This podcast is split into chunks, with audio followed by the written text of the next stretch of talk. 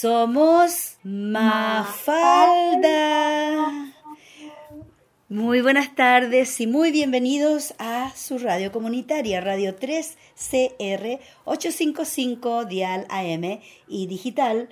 Esta tarde, viernes 24 de abril, les estamos saludando. Vicky Ferrada por aquí. Macarena por acá. Y las dos nomás hoy día, lamentablemente. El COVID o el coronavirus eh, está haciendo estragos en el sentido de que las personas están cansadas, estamos agotados, a pesar de que no salimos mucho, de que pasamos en la casa, estudiamos, trabajamos, de, todo lo que se hace es dentro de la casa, hasta ejercitamos en la casa, pero igualmente nos cansamos mucho más, pienso yo. ¿Qué opinas tú, Maca? Sí, sí, no. Yo creo que el estar en la casa, el tener eh, todas las actividades dentro, eh, también te agotan en demasía. Así es. Porque los únicos espacios que puedes disfrutar, bueno, por lo menos en lugares como más cerrados, eh, a, no ser que tengas un patio, es por ejemplo, no sé, pues del dormitorio al living, del living al baño, y en mi caso, no sé, el balcón. Entonces, por lo menos hay pocos tiene... espacios para, para poder entenderse y, y, también para poder estar como uno necesita también estar al rato solo. Eh, entonces, compartir los espacios a rato y otro rato también uno necesita tener su propia intimidad. Así es. Bueno, mira, hoy día queremos darle un enfoque a este programa Mafalda. Eh, un enfoque tal vez un poco más positivo porque, bueno, todo esto del COVID-19 nos ha traído bastante, bastantes malos ratos en el sentido de que estamos controlados, no podemos salir, tenemos el distanciamiento social, donde aquí en Victoria se han visto muchos casos de gente que ha sido multada por ir a comprar solo dos limones al supermercado, por ejemplo, o por, por, echar, por ir a dar una, una, vuelta al parque y comprarse un kebab y estar comiéndose un kebab sentado ahí solita la persona. Le pasaron una multa y así unas multas muy ridículas. La policía está diciendo que van a seguir haciéndolo. Es la única manera de que ellos pueden enforzar que la gente se quede en sus casas y que solo salga para las cosas esenciales que son cuatro, que ya todos sabemos, pero vamos a darle otra vueltita. ¿Te acuerdas tú cuáles son, Macarena? Ir a comprar. Sí. Pero las cosas necesarias en el supermercado, ¿cierto? Ejercicio, ir a trabajar si es que es realmente lo amerita, ir al hospital. Citas médicas, claro. Bueno, de todas maneras, fíjate que yo me enteré esta semana de algo muy positivo que me quedé con la boca abierta, de que esto del coronavirus, bueno, primero que todo ha habido una limpieza general, una limpieza del planeta que es algo que no tiene precedentes, que nos hemos demorado tantos años en contaminar este planeta y en unas pocas semanas de no producción industrial, el planeta se ha ido limpiando de una manera fantástica, ¿ya? La otra cosa que me llamó mucho la atención esta semana, de que ha habido un colapso por el exceso de producción del petróleo. Y los precios, lo que nunca antes se había visto, han bajado a menos de 45 dólares el barril, o sea, menos, está una cantidad negativa. O sea que en este momento tendrías que tú ir al, al petrol station, llenar tu estanque y más encima te tendrían que pagar el equivalente a 45 dólares por barril. ¿Me entiendes? ellos te tendrían que dar dinero a ti. De verdad, pero si está a menos de 45, o sea, hay tanta producción de petróleo, bajó el precio. Estaríamos diciendo que el sistema capitalista se está desplomando. Ajá, precisamente, porque esto es nunca antes visto. Por otro lado, tenemos, por ejemplo, que las carnes y los pescados de la mejor calidad, calidad de exportación, están disponibles ahora en el país, en los supermercados, ya que las compañías no pueden exportar estos productos debido al problema de eh, la falta de, de transporte aéreo. Por lo tanto, tienen que dejarlos acá. Y los restaurantes que los restaurantes exclusivos que venden las carnes y los pescados muy caros también como están cerrados, está mm. quedando una cantidad enorme de carnes y pescados buenísimos, de la mejor calidad, que se están vendiendo en los supermercados a un precio muy módico. ¿Qué te parece? A huevo, como decimos en Chile. Claro, a precio de huevo. pero resulta que está bien para los que comen carne y los que comen pescado, pero a mí no me va ni me viene. Te digo, no, me interesa porque no como animales.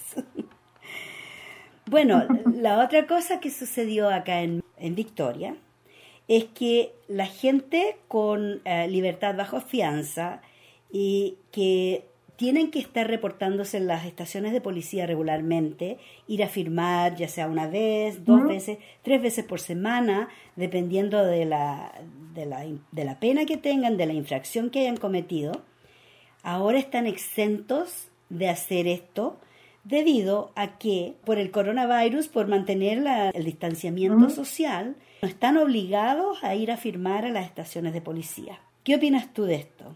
Opino que está bien, que corresponde, pero lo deberían hacer a través de otro mecanismo, yo creo, a lo mejor de forma online o algún otro sistema, porque el cumplimiento de las condenas eh, debe darse y al no hacerlo yo creo que tendrían que hacer una modificación, la ley o algo por el estilo. Y algunas personas llevan un seguidor pegado a la pierna y, tampoco tienen que reportarse. Yo pienso que este es realmente un peligro para la comunidad porque si son criminales, ya que están bajo fianza y por alguna razón los han hecho ir a firmar y reportarse de manera que se sepa dónde están y de pronto les dicen no ya no tienes que reportarte porque es muy peligroso por el coronavirus o lo que sea.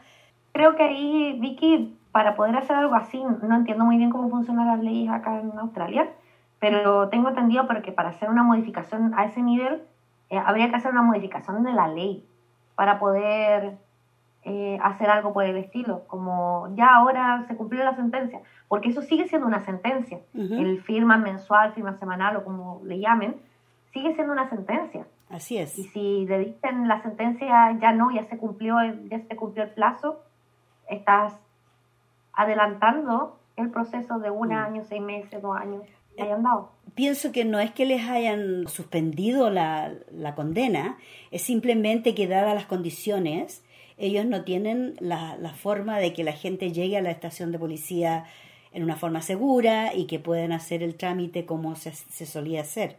De todas maneras, ya eh, lo están haciendo y, y no hay nada que podamos hacer al respecto hasta que se flexibilicen un poco las medidas de esta etapa número 3 en la que estamos, que están diciendo, bueno, no han habido muchos nuevos casos, pero igual han habido dos o tres casos en cada estado, casos de personas que han muerto por este virus y estaban pensando como flexibilizar la cosa, como que iban a abrir un poco la industria, pero al parecer seguimos en lo mismo y no va a haber ningún cambio todavía. Según el gobierno federal, ellos quieren que los niños vuelvan a la escuela. Pero aquí en Victoria, el premier dice que él no quiere que los niños tengan ese riesgo de estar muchos niños en una sala de clases. Él prefiere de que hayan opciones, que solamente los niños que sus padres trabajan en trabajos esenciales como los enfermeros, médicos, policía, que necesitan llevar los niños a la escuela porque no tienen dónde estar, en esos casos, solo para esos casos, las escuelas están abiertas. Los demás están todos, como tú, Macarena, trabajando desde el hogar a través del computador. Exacto.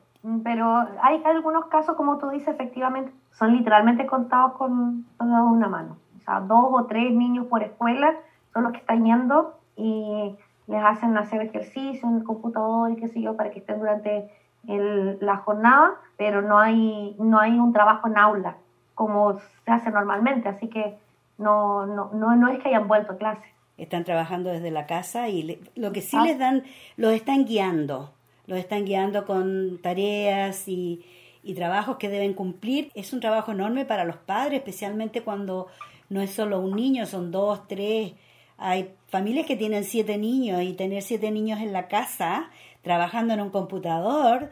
De hecho, el gobierno ha invertido un montón de dinero en las organizaciones sin fines de lucro. Sin fines de lucro y ah, para que se compren los laptops o los computadores que los niños necesitan, porque ahora todos los niños en las escuelas necesitan un computador.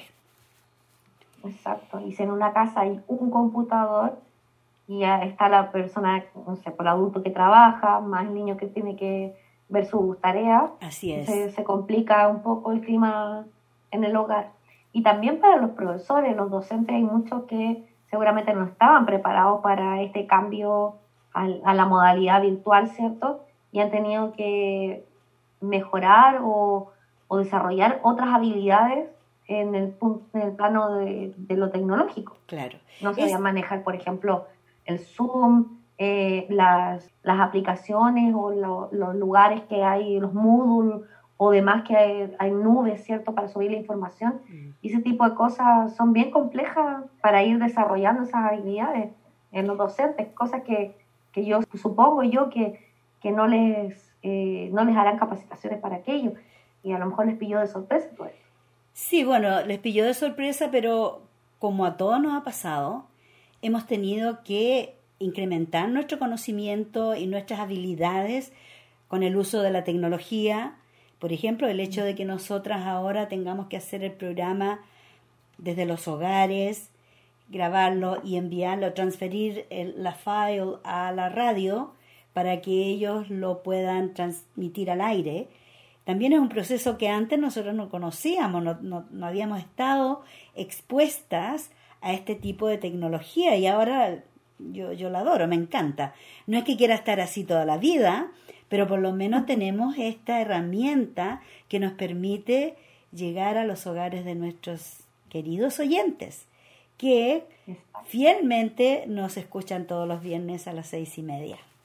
Bueno, otra cosa positiva que ha cu- ocurrido últimamente es, por ejemplo, el hecho de que, a pesar de que mucha gente perdió su trabajo y había un gran problema en los supermercados con el distanciamiento de las personas, la compra de comida, por ejemplo, los rollos de toilet paper, que se desaparecían como por arte de magia de los supermercados. Bueno, resulta que por lo menos mi supermercado local, que es uno grande, está lleno de todo, tienen de todo. No hay nada que falte y mucha gente está prefiriendo hacer su pedido online. Los supermercados, por ejemplo, el Woolworths, que es uno de los más grandes, ha contratado a 5.000 personas para hacer el, llenar las cajas con las comidas y otros tantos vehículos, choferes particulares, choferes que tengan camioneta o un pequeño camioncito o un minibús, lo que sea, han contratado los servicios para la entrega de víveres. ¿Es una ventaja o una desventaja? ¿Qué opinas tú? Claramente ahora todos están adquiriendo habilidades con el tema de las tecnologías y estamos todos mu- mucho más, está mucho más accesible, está más a la mano de todos. Yeah. Y la verdad es que cuando no te queda de otra, tienes que aprender. Es un tema también de supervivencia. El ser humano se va adaptando a las realidades y esta es una forma de que tenemos de adaptarnos a los nuevos cambios que están surgiendo. Claro. Y la iniciativa de estos supermercados de, de trabajar en tema de, de delivery y todo, yo creo que esto del coronavirus va a significar tener un cambio bien drástico en nuestro estilo de vida en el futuro tal vez.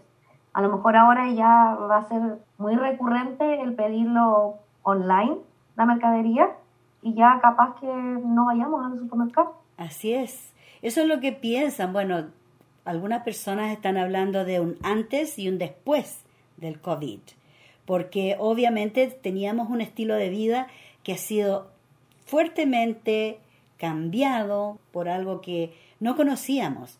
Y todos nos estamos adaptando a este nuevo estilo de vida que empezando con estar en casa eh, para algunas personas es algo terrible de no poder salir y qué sé yo sentirse libres porque de verdad está coartando nuestras, nuestros derechos civiles de, de ambular por las calles o ir a donde, donde te parezca. ¿ya? No lo podemos hacer. No podemos ir a la playa. No podemos ir a un parque a, a hacer un picnic. Ah. Que todo sea por cuidar la salud y estamos totalmente de acuerdo. Y si todo el mundo mantiene su rutina de higiene, vamos a estar bien. Pero en el otro lado de la moneda, veía en las noticias que hay mucha gente que debido al hecho de, que se lavan tanto las manos y que usan tanto este sanitizador con base de alcohol, están sufriendo de dermatitis, se les está cayendo la piel casi a pedazos. ¿Qué te parece? Oh, es el, exceso. Nada en exceso es, bueno, Exacto, exacto. Así que hay que tener ojo con eso porque nos lavamos tanto, porque se transforma en algunas personas en una obsesión. De lavarse tanto, tanto.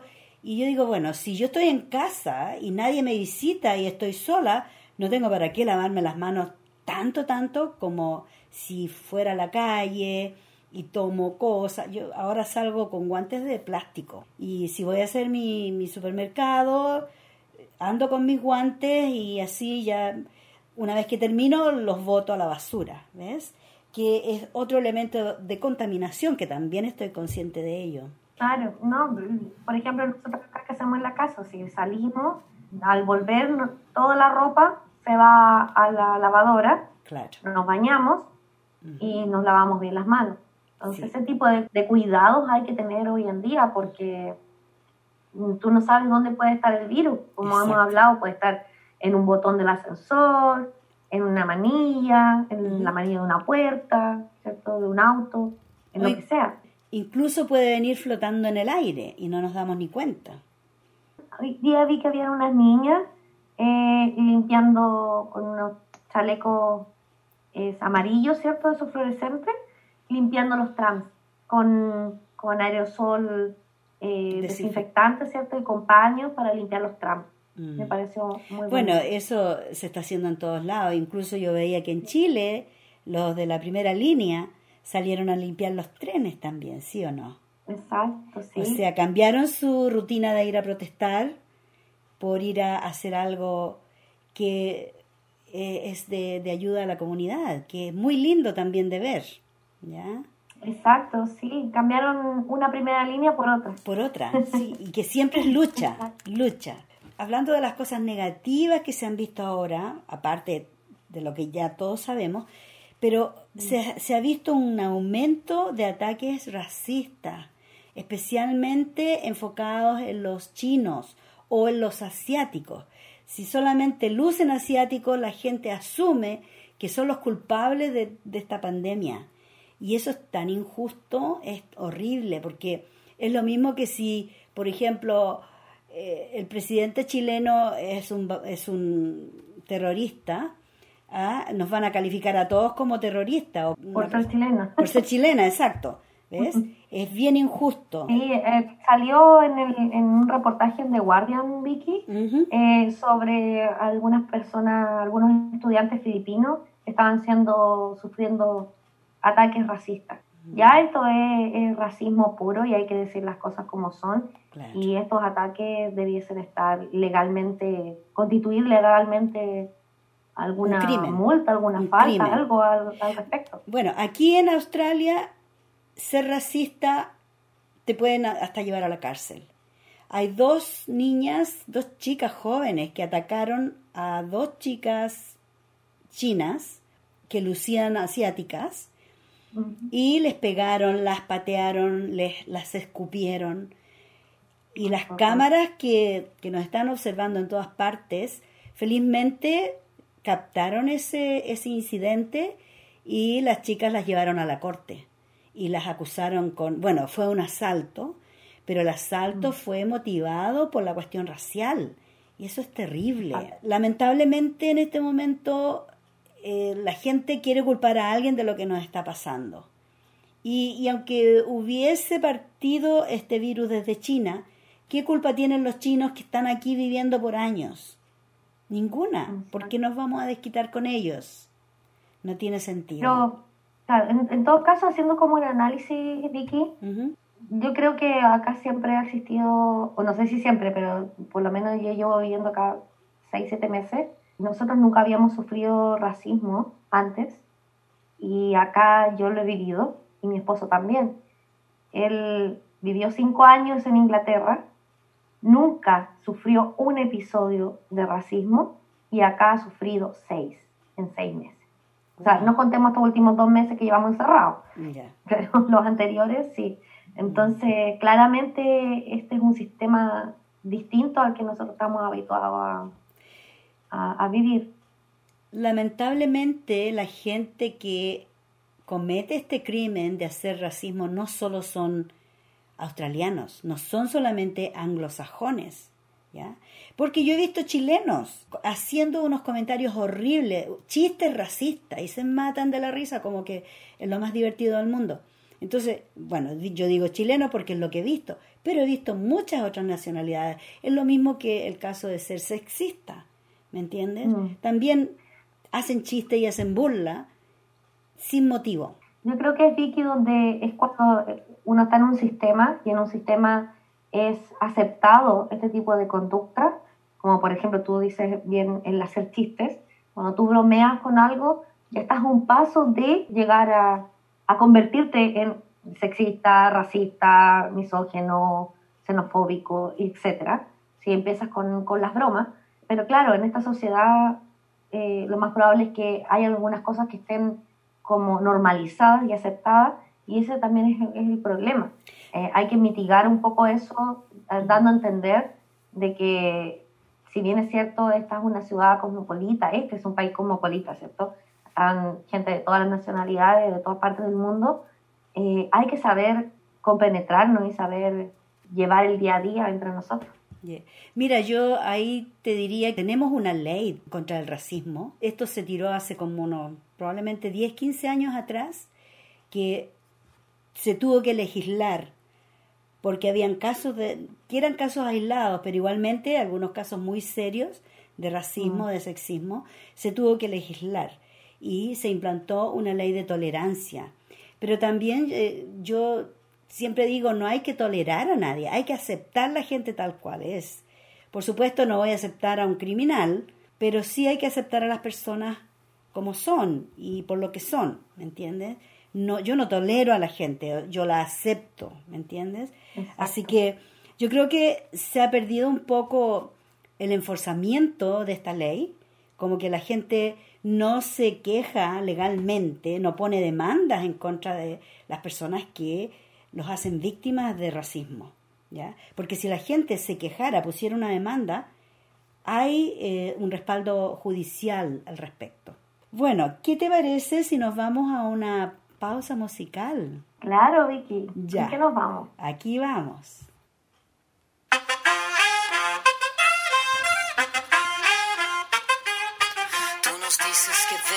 Sentarnos, pero las ideas solo pueden levantarnos, caminar, correr, no rendirse ni retroceder,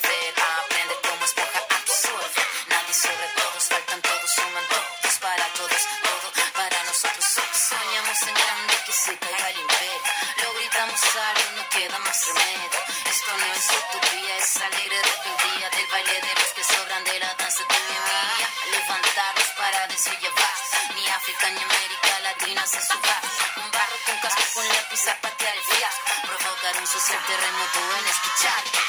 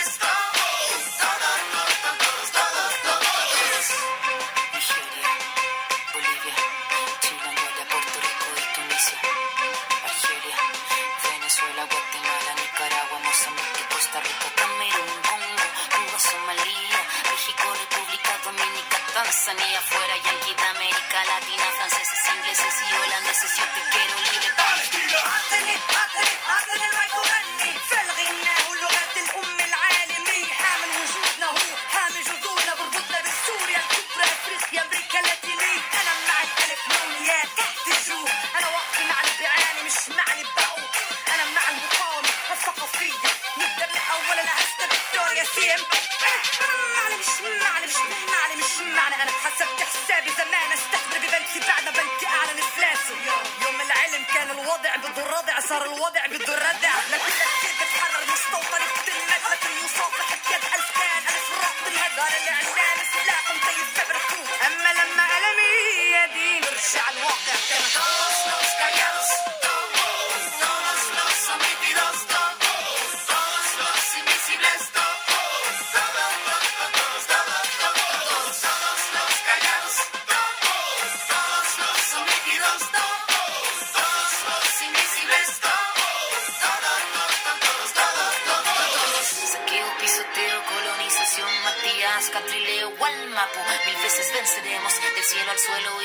al cielo vamos.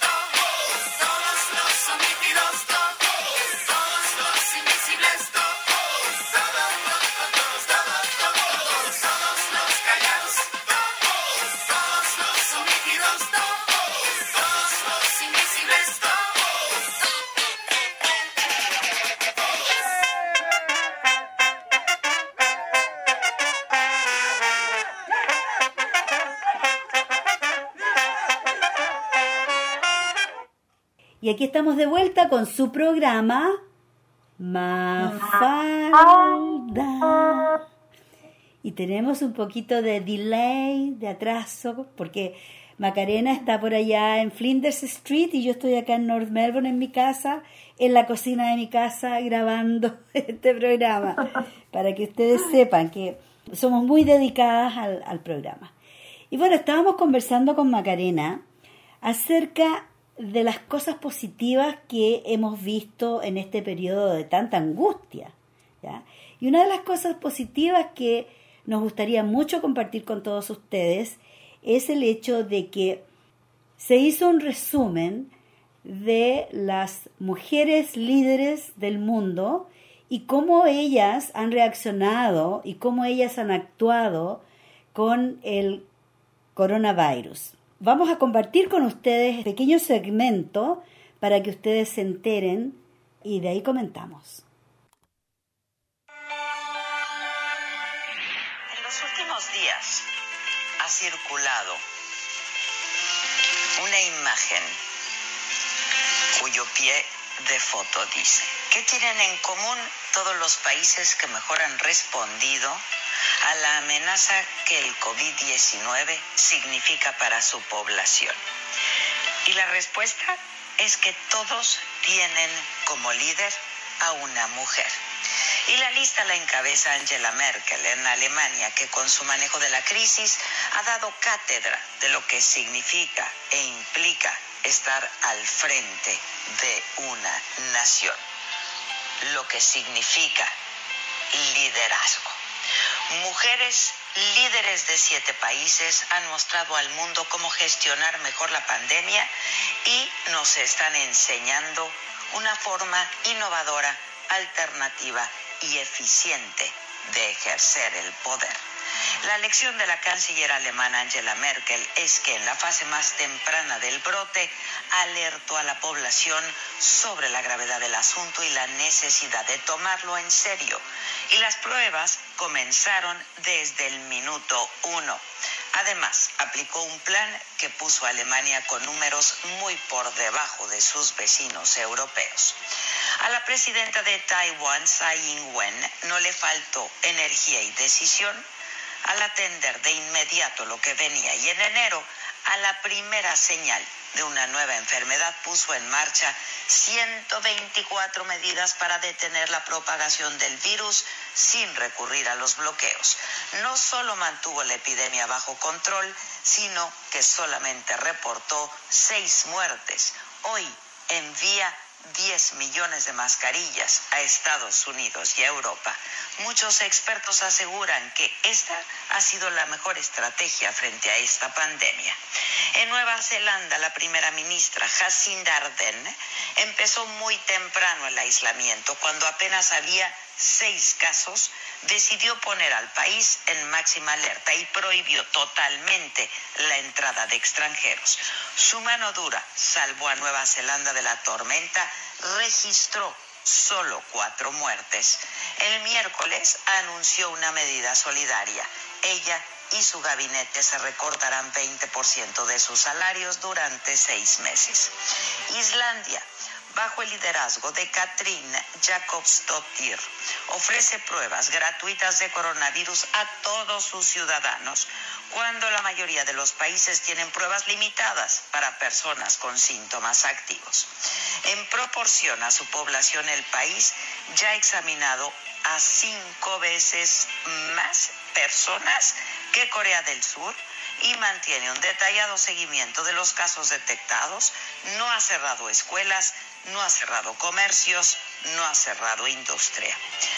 Con apenas 34 años, Sana Marín, primera ministra de Finlandia, enfrentó la pandemia global como la millennial es y utilizó a los influencers como agentes de cambio para promover medidas de higiene y el aislamiento, además de evitar las fake news.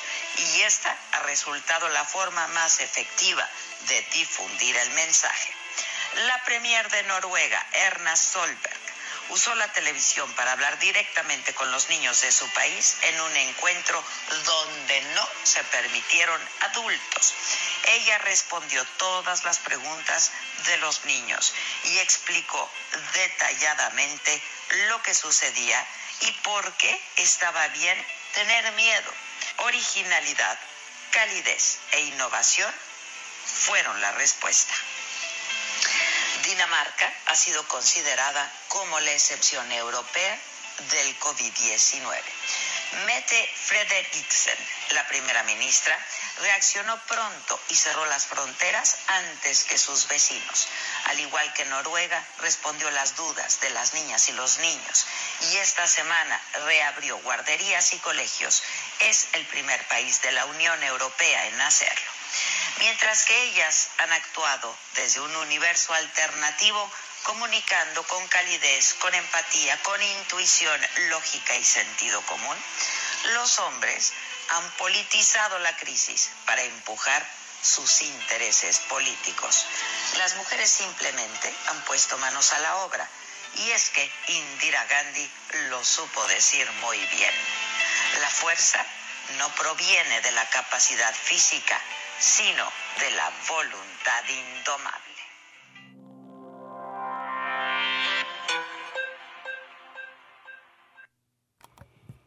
Y aquí estamos de vuelta, Macarena. ¿Qué te pareció este resumen de las siete líderes de países que han tenido mucho éxito en la forma en que ellas han atacado este problema? Me parece espectacular, Vicky. ¿Qué quieres que te diga? Eh, claramente acá hay un tema de dos cosas principales, la previsión y la planificación. Estas mujeres previeron lo que podía llegar a suceder, lo que ya estaba pasando en otros lugares, tampoco había que ser maga ni bruja ni mucho menos, sino que ellas vieron lo que estaba pasando en otros lugares, ¿cierto? Y dijeron, no, yo no quiero que mi país pase esto, por lo tanto voy a tomar las medidas que corresponden. ¿Qué hicieron al hacer esto? Ellos no utilizaron ahí en el, en el, en el audio, ¿cierto? Escuchábamos, decía que ellas no, no veían el lado político. Yo ahí, ahí discrepo un poquito con eso. Yo diría que tuvieron un pensamiento bastante político. Eh, son muy buenas políticas y lideresas en, en, en ello, pero lo que no usaron, ¿cierto? Fue en lo que nosotros conocemos bien en Chile como politiquería. ¿Ya? Yo creo ¿Qué que eso, eso? Manosear la política. Exacto. Usaron estrategias, estrategias políticas muy buenas, pero como tú dices, no politizaron el problema. Claro. Y acaba todo el tema de cómo la mujer maneja, o más que maneja, ejerce el poder en diferencia del hombre. Hay libros muy buenos que plantean eso, hay teorías incluso que, que hablan sobre aquello, la diferencia entre el hombre y la mujer. Hay, mu hay muchas teorías que plantean que la, la mujer ejerce eh, distinto tipo de, de poder, ¿cierto? Eh, en relación a que, por ejemplo, hay muchos que, que, dicen, que señalan de que la mujer se va masculinizando producto de poder ejercer el poder para poder eh, tener una posición adecuada y que las demás personas lo respeten. Demás personas me refiero a los hombres y otras mujeres también, ¿ya? Eh, y en esta masculinización constante es que van adoptando las mismas prácticas que los hombres. Y ese es un problema y un error garrafal que cometen muchas mujeres cuando están en la política o cuando están en el tema de liderazgo, que por dejar de lado su feminidad, ¿cierto? Y adoptar estas costumbres masculinizadas, que son el tema de sentirse, de estar superior, ¿cierto? O incluso está el tema de la vestimenta, no usar falda, usar pantalones, ¿cierto? usar el pelo bien corto, eh, no sé, hasta la voz, ¿cierto? Nuestra voz, eh, no sé, puede ser más, más tranquila o qué sé yo, pero ellas cambian la voz así ronca, ¿cierto? Pero esas son justamente las cosas que ah, en los años 80 o 90 sucedían mucho con las mujeres que querían entrar al tema de la política o del poder pero hoy en día no lo vemos así. Hoy en día las mujeres están claras de que pueden seguir desde su feminidad, ¿cierto? Haciendo uso y ejerciendo el poder a través de la política, de los liderazgos, de las empresas, y está dando efecto, claramente. Mm. Y muy buen efecto. Yo estoy súper, súper contenta y orgullosa de todas estas mujeres de las cuales en alguna oportunidad hemos hablado en el programa hemos dado un poquito de su historia, de cómo llegaron a, ser líderes de sus países y del buen trabajo que están haciendo. La admiración que yo siento por ellas es enorme, de verdad que sí. Son una gran lideresa, eh, Vicky. Y lo otro también, no nos olvidemos que por el hecho de ser mujer, siento que deben estar mucho más preparadas. ¿Por qué? Porque lamentablemente en este mundo todavía hay muchas diferencias entre hombres y mujeres, ¿cierto?, en el ámbito laboral. Y esas discrepancias hacen que las mujeres tengan que estar mucho más preparadas para un ámbito laboral que un hombre, ¿cierto? Sobre todo cuando hay que estar luchando por cargos donde la mayoría son, son hombres, ¿cierto? Y las cuotas políticas para mujeres en realidad son como aquí te dejamos los restitos que nos quedaron. Entonces, las mujeres claramente tienen que prepararse más, estudiar más, reflexionar aún más. Y, por ejemplo, el mismo caso de la Angela Merkel. La Angela Merkel no es cualquier política que salió bla, bla, bla. No, o sea, es una científica. Tiene harto que decir con, sobre el tema del, del coronavirus esta chica eh, que es joven, ¿cierto? Que es de Finlandia. Claramente ella está usando todas sus destrezas y todas las habilidades que adquirió, eh, tanto en el, en el, mundo político como en su realidad generacional. Está haciendo uso de eso para, para la comunidad, para el bien de la comunidad. Sí, las mujeres están viendo y velando por el bienestar de, su, de los suyos y de su comunidad. Hay un tema de pertenencia que creo que, que eso también diferencia bastante en el, tema con, nuestros compañeros. Sí, porque ahí vemos que, por ejemplo, si miramos a los presidentes, cabeza de Estado de los países, bueno, tú tienes mucho que decir de Chile, ¿sí o no? A ver, cuéntanos algo. ¿Qué pasa con el presidente chileno? Ay, no sé, Vicky, ¿qué más podríamos decir de ese sujeto? Yo creo que, bueno, hay, hay, hay quienes señalan desde, desde dentro de la moneda que Sebastián Piñera está eh, enfermo eh, mentalmente hablando, toma medicamentos y no se encuentra para nada bien. Muchas veces ya se la ha visto con unos temblores ya insostenibles, ¿cierto? Y está cometiendo cada vez unos errores garrafales, brutales. ¿Y para qué vamos a hablar de Mañalich y los demás? Que Cuéntanos ahora de Que lo, lo, que los muertos, los muertos son, hay que verificar realmente si están muertos los fallecidos, que verificar si están fallecidos. Y segundo, que los fallecidos están en las nóminas de recuperados, porque ya no tienen el virus. Claro. Adulterando la cifra para ver si Conveniente, conveniente, muy conveniente. Sí, fíjate que si hacemos un paralelo entre Piñera y Trump, van a la par, son como gemelos de diferente madre, porque Trump en estos momentos ha cometido tantas aberraciones que te digo, a mí me da, se me paran los pelos así de escucharlo, las cosas que dice, de repente está hablando, no, no tiene sentido lo que dice, no tiene absolutamente idea, empieza a recomendar medicamentos para la gente que tomen tal o cual medicamento que no ha sido probado científicamente, pero él dice, bueno, total, que pierden? Si igual se van a morir poco menos, tómenlo. Yo, si, si fuera yo, yo me lo tomo. Así, y, y él hablando como que es médico y después dice, no, yo no soy médico. Por otro lado, está también incentivando a que la gente puso en Twitter que liberen esta ciudad, liberen tres ciudades que él pidió que liberen los meyas, los, los alcaldes que liberen a las, a las a estas ciudades grandes porque se necesita trabajar, se necesita la parte económica que se mueva y toda la gente está pidiendo y saliendo a las calles a protestar porque él él les dio la pauta. Él les dijo que liberen a estas a estas ciudades y la gente salió a protestar en masa. Pero no nos olvidemos que la gente que salía a protestar son los ultraderechistas, Por supuesto. racistas, xenófobos, etcétera.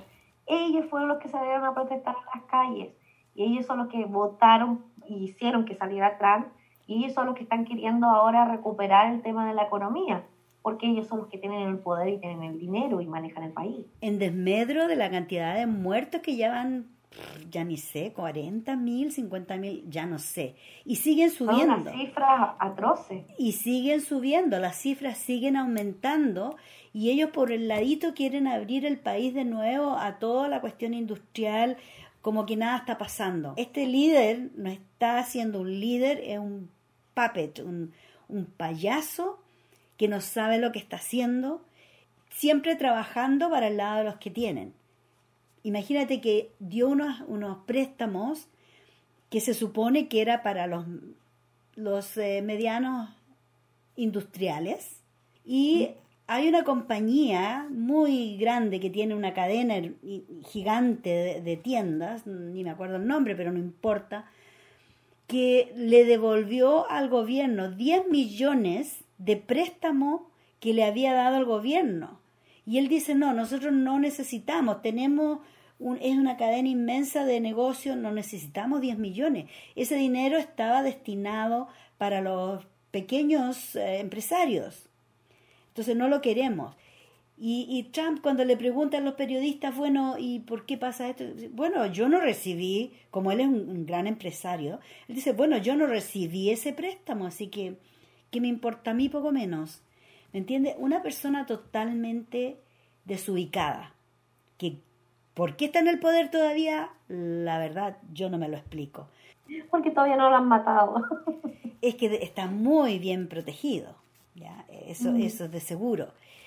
Así que como él, hay otros primeros, primer ministro o presidentes de países que no están pensando en la salud y en la protección de sus ciudadanos. Lo que ellos quieren es hacer negocio con esto, ¿ya?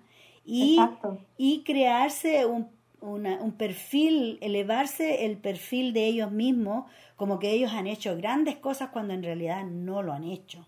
Yo creo que todo esto se va a dar de cuenta en los procesos, en los próximos procesos electorales.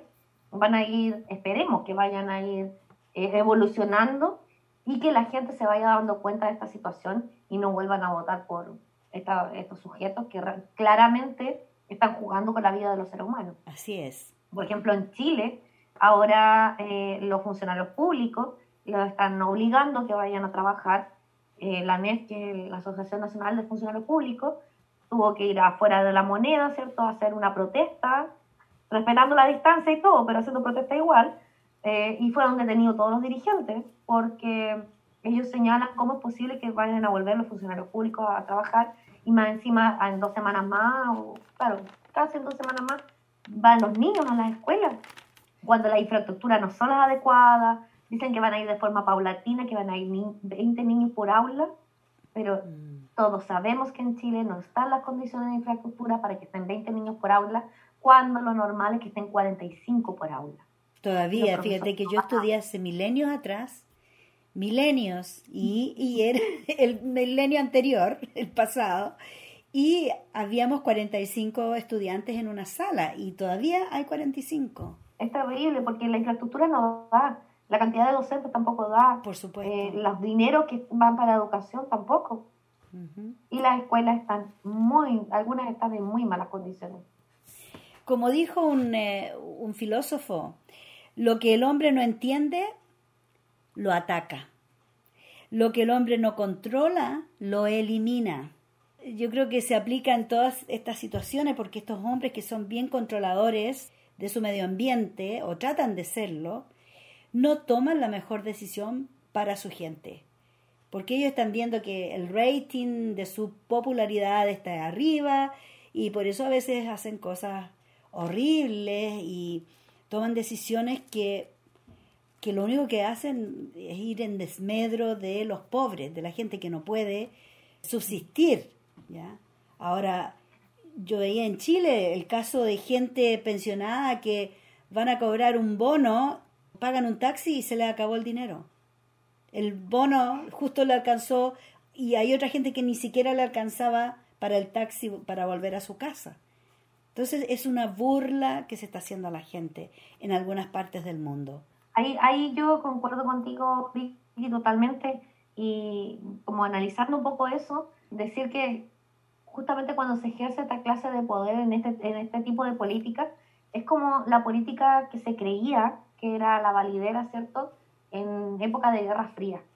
Es ese pensar en que eh, está rodeado de manipulaciones, de estrategias, pero muy, muy cochinas, muy sucias, por así decirlo, ¿cierto? Mm. Eh, eh, manipulando todo con, con, los negocios, ¿cierto? Con, la, con, el sistema empresarial, con desde una mirada más capitalista, más neoliberal, ¿cierto? Eh, pero claramente hoy en día ese no es el, enfoque que se debiese dar al, al planeta entero, debido a que en una crisis como esta, estos sistemas colapsan y no dan abasto y no sirven para, para contener a la población. Así es. Y tenemos la gran amenaza de que como no hay una vacuna, ya se ha registrado que gente que tuvo el virus se mejoró del virus y han tenido recaídas.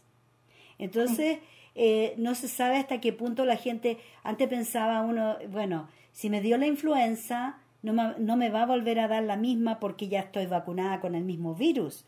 Pero en estos momentos ya se han, visto muchos casos alrededor del mundo que la gente ha recaído con este mismo virus. Entonces los científicos del mundo están pensando en estos momentos que mientras no hay una vacuna que calculan que va a tomar 12 a 18 meses, que vamos a estar en, el limbo, que vamos a estar ahí a la espera sin saber si vamos a tener otro rebrote del virus y cuándo y dónde. ¿Ya? Exacto, Vicky, porque esto es, como dice el nombre, es una pandemia. Es una pandemia. Es algo mundial. Entonces, claramente esto genera un cambio radical a nuestro estilo de vida y tenemos que estar claros en aquello. Y esto no se va a demorar, no va a ser a corto plazo. Y este virus muta, y eso ya lo sabemos hace harto tiempo. Una de las formas en que los gobiernos controlan dónde hay focos de virus lo que están haciendo por aquí, por lo menos en Victoria, es que están tomando muestras de aguas servidas para ubicar las áreas donde hay más contagio del virus. Como lo han hecho, por ejemplo, en casos cuando ha, habido un alto consumo de drogas, cuando han llegado la heroína, que fue lo más que, que pegó en algunos momentos, que hubo muchísima gente que, incluso murió por sobredosis de heroína. Entonces el gobierno empezó a tomar muestras de aguas servidas porque a, través de la orina se sabe a dónde están los focos de gente que usa más drogas. Entonces van a utilizar esa misma técnica, esa misma estrategia para encontrar en qué áreas hay más gente con el virus. Buena estrategia, Vicky. Nunca la había escuchado. Me parece excelente. Y menos invasiva también, que Por el andar mirando el, computador, andar mirando las redes sociales o multas y qué sé yo. Me parece mucho menos invasiva. Se ha sabido que el virus llegó por barco. El crucero Ruby Princess fue el que ha, causado más estragos porque cuando ellos desembarcaron, soltaron a toda la gente que se fuera a donde a su destino y resulta que estaban contaminados, ciento y tantas personas para empezar. Y ellos distribuyeron el virus aquí en la población australiana.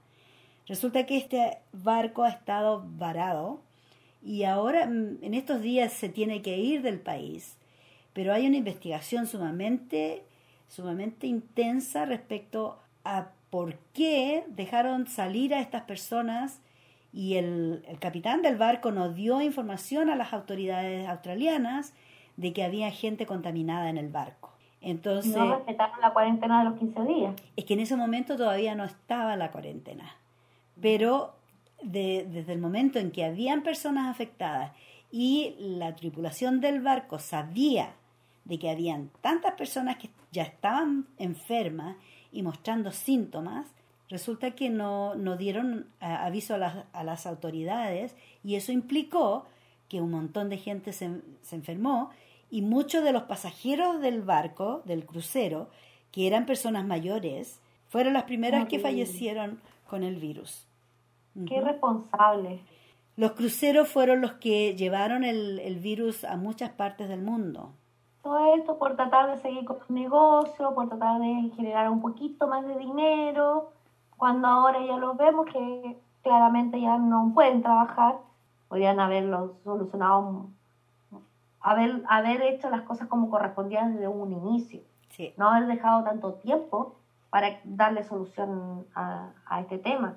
Ahora, la gente se preocupa mucho por el tema económico, qué va a pasar con las empresas, pero no nos damos cuenta de que esto es un cambio eh, en la humanidad. Esto va más allá de las empresas, esto va más allá de todo eso. El tema económico ahora queda en un punto más aparte, ¿cierto? Solo en el tema de las cosas esenciales y lo básico. También si tomamos en cuenta de que las empresas no son nada sin sus trabajadores. Las empresas pueden tener mucho dinero, pueden tener muchas sucursales, pero necesitan de los operarios para que trabajen en las industrias, produzcan los productos, los entreguen, los lleven al consumidor. Es toda una red de, económica que, que surge ahí que sin la base, sin el pueblo, sin la mano de obra, no es nada. Y ahora la mano de obra está fuera. Hay lugares, hay países en el mundo donde están obligando a las personas a trabajar, a pesar de que están expuestos, sobre todo en Estados Unidos. ¿No? Lo mismo que en Chile, pues imagínate, ahora están haciendo que toda la gente vuelva a trabajar, los niños vuelvan a la escuela, y en Chile todavía no llegan al PIC. No. Van a llegar al PIC en mayo. O sea, la gente va a volver a trabajar antes de que sea el PIC de la enfermedad. bueno, yo creo que eh, tal vez, em, no sé si soy mal pensada, pero creo que esto lo hacen con intención, porque así se eliminan a un montón de gente, porque mucha gente va a morir. En Estados Unidos en estos momentos están haciendo fosas comunes, enterrando a las la gente que muere es la gente pobre. Claro. La gente con recursos, los que tienen privilegio, el privilegio de poder... Ahora quedarte en tu casa es un privilegio. Y quienes optamos a ese privilegio no somos muchos mm. en el mundo. Y todo el resto está condenado a que a morir. Tienen que salir a ganarse la vida, porque si no trabajan no comen. Estos gobiernos de, las mujeres de las que escuchamos, mm.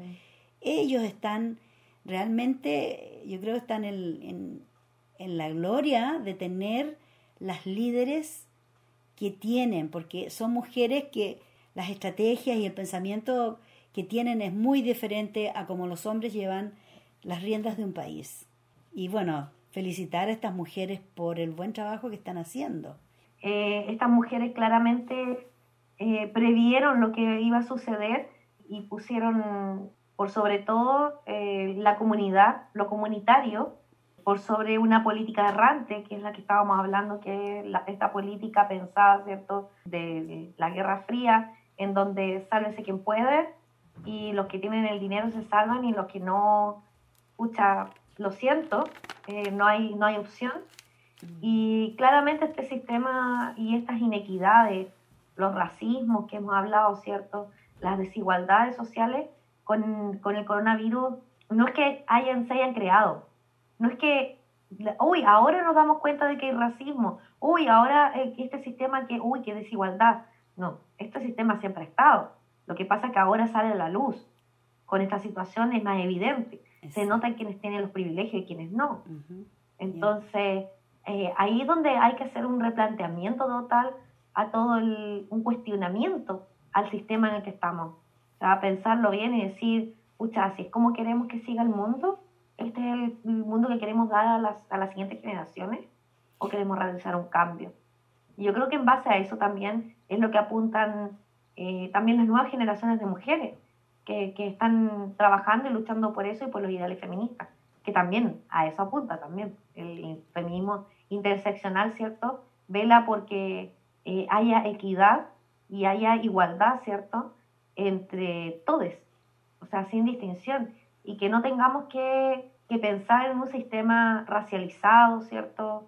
Eh, que no tengamos que pensar en que tengamos distintas categorías por pertenecer a algún u a otro estrato o a una u otra realidad, sino que todos pertenecemos al mismo mundo.